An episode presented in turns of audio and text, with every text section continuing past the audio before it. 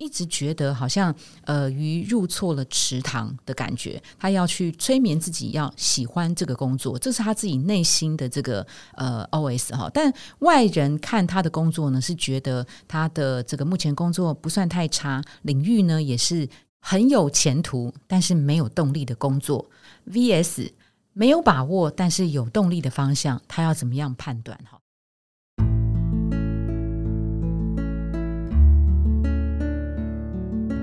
植牙诊所，帮你一生都精彩，从新鲜到退休。Hello，大家好，我是主持人 Pola。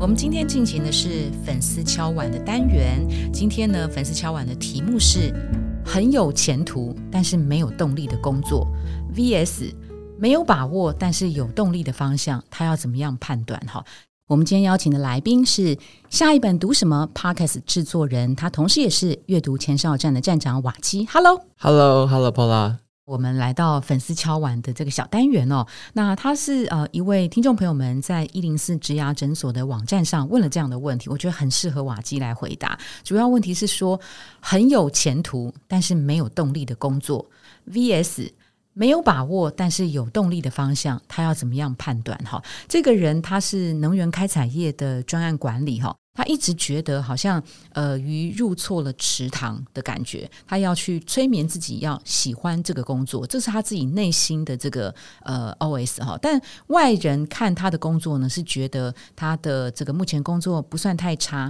领域呢也是有一些前景的，只是他自己实际上的。呃，工作形态比较不习惯，因为早上六点多就要起床，通勤时间有一个多小时，加班到晚上七八九十点都是有可能。然后晚餐时间可能是超过九点。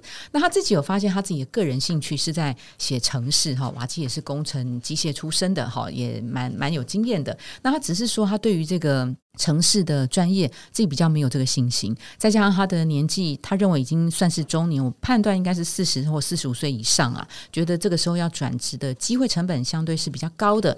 在这个时候的关键节骨眼上，瓦基会对这个朋友给什么样的建议吗？嗯，我觉得这个情境很丰富，而且我好多想说的哦，看到每一句都想说，真的可以哦。不过当然节目有限，我真没有，你说你尽情的说，对对对。我觉得我们先从我看一下，他有说他对现在的工作其实做的听起来就是很不开心呢。我觉得像我自己的思考会是这样，因为要避免遗憾，让遗憾是最小化。你要避免遗憾，因为我我们看新闻看很常常看到人生无常嘛。嗯好像瓦基也曾经有有那种遭对对对对，像我可能看身边同事可能有那种突然离世的，是是之类的。其实那种东西。像我自己也是曾经跟泰鲁格的意外对那段可以说一下，对对，就是女友对本来。有一年是清明节第一天嘛，对，那那个泰鲁格被撞倒然后出轨，对，那五十好像接近五十个人就死去嘛，离开对离开，然后那个我那时候其实。订那一班车啊，对，那是因为临时去取消了，所以我跟我女友是有可能在那班车上的，嗯哦，就是因为我们本来那个礼拜就要去花莲玩，嗯所以是有可能的。那是因为取消了，所以就错过，嗯，那这是一次很很刻骨铭心的记忆嘛，就是我知道说这种东西它也是会发生在我们自己身上，嗯它不只是新闻上看到那样，它是有可能发生在我身上的。嗯如果我真的某一天遇到什么事。结果我躺在床上不能动了，我不能再做什么事情了。那我如果去回顾我的这一生，我过得开心吗？开心吗？有成就感吗？对啊，还是说我在床上我会想说，哇，为什么当初我不怎么样？为什么当初不怎么样？为什么当初我要做那一份我觉得普普通通的工作？我没有发挥我的潜力。我这是大鱼，为什么在那个小池塘里面？我会不会充满懊悔？如果会的话，那就是一个蛮蛮危险的一个方向嘛，因为。如如果真的到那样子了，那是没有挽回的余地嘛？你只能在那个很很很懊悔、很遗憾的状态下过着。那如果说不小心，哎，连这个机会都没有，连遗憾的机会都没有，直接走的话，嗯，那好像这一生可能也没留下什么有意思的东西，对，或者说你也没带来什么太太大的改变嘛。像我自己的选择，用这个方式去思考，我就会希望选择那一个遗憾是比较少的那一个，遗憾最小化，对，就最小化这样子。那刚刚他有提到说，像他对城市有兴趣，对，但他没信心，很喜欢刷题，对，但是没信心。我觉得这个也只是信心的问题。例如说，从这个框架去思考，会比较像是从一个求职者的角度思考。啊，为什么会这样说？因为你如果要求职，你就是要刷题去面试，去进到某家公司去做某个职位。对，然后你会想象说，那个职位是你喜欢的。嗯，哇，要符合这么多条件不容易啊。嗯，会不会你最后忙了半天，结果进到那家公司，发现？哎，这个整体城市或这个这个行业也不是我想要的，那怎么办呢？是，那可能会更懊悔吧。那我觉得，像我我看很多商管书，嗯，我就会发现，其实呃，商业机会是很多的，或者说创业机会其实是很多的，嗯嗯嗯，而且还有很多的创业方式是可能是零成本、是。低成本，是。或者是低风险。嗯哼，因为因为创业，我原本我是公务员家庭，我原本以为创业是很危险、会倾家荡产的事情，后来才发现。采取了一些方式，对，根本不是一回事啊。对，如果你会聪明的创业，其实创业根本是那个损失是非常有限的，下档损失是非常有限的。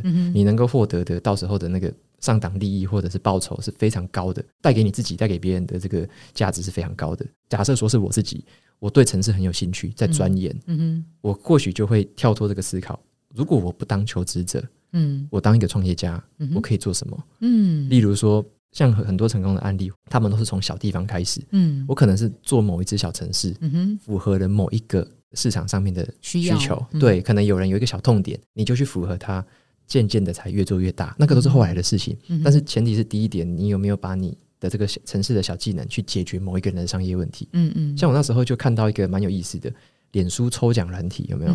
就是人家不是会在脸书办贴文活动、抽奖活动，那你要那边抽奖算那个人数很难算嘛？对，那就有人去写了一个小程式啊，就帮你捞分享数、按赞数、留言的。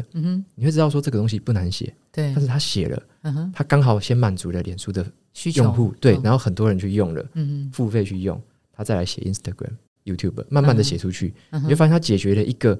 你觉得不怎么样的需求，因为你不用这个城市，你也可以抽奖啊，只是你要花一个小时做。啊，你用这个城市点一下，两分钟就抽完了。所以像这样，他就是用一个创业家的角度在思考，他不是在一定要求职，或者说一定是要屈就于某一个小食堂。对，所以我会给的一点小建议是这样子，我们可以试着用不同的角度去解答这个，或者说去。去面对自己的这个问题，才不会陷在那个小框框里面。这样子对对，就是说，呃，换工作当然是其中的一个选择，但也就是其中啦。他其实可以找到很多的机会去展现他的兴趣跟天赋。就像刚刚瓦基提到的，也许创业，也许接案，也许斜杠，或者也许自己玩哦，他就是一个很好的机会。那我从瓦基刚刚讲的那个内容啊，哎，再次想到他的这个书是工作不上班的自主人生，好像观念好像也适用在这个求职朋友身上哈。我们今天非常谢谢瓦基。来跟大家做分享，谢谢瓦基。OK，谢谢 Paula，谢谢谢谢，拜拜。如果您喜欢今天的内容，请给我们五颗星，并且留下好评。假如有更多的问题，欢迎到植牙诊所的网站来发问。特别想听什么主题，请点击节目资讯栏的连结投稿给我们。也邀请您订阅追踪，掌握最新的内容。我们下次见喽。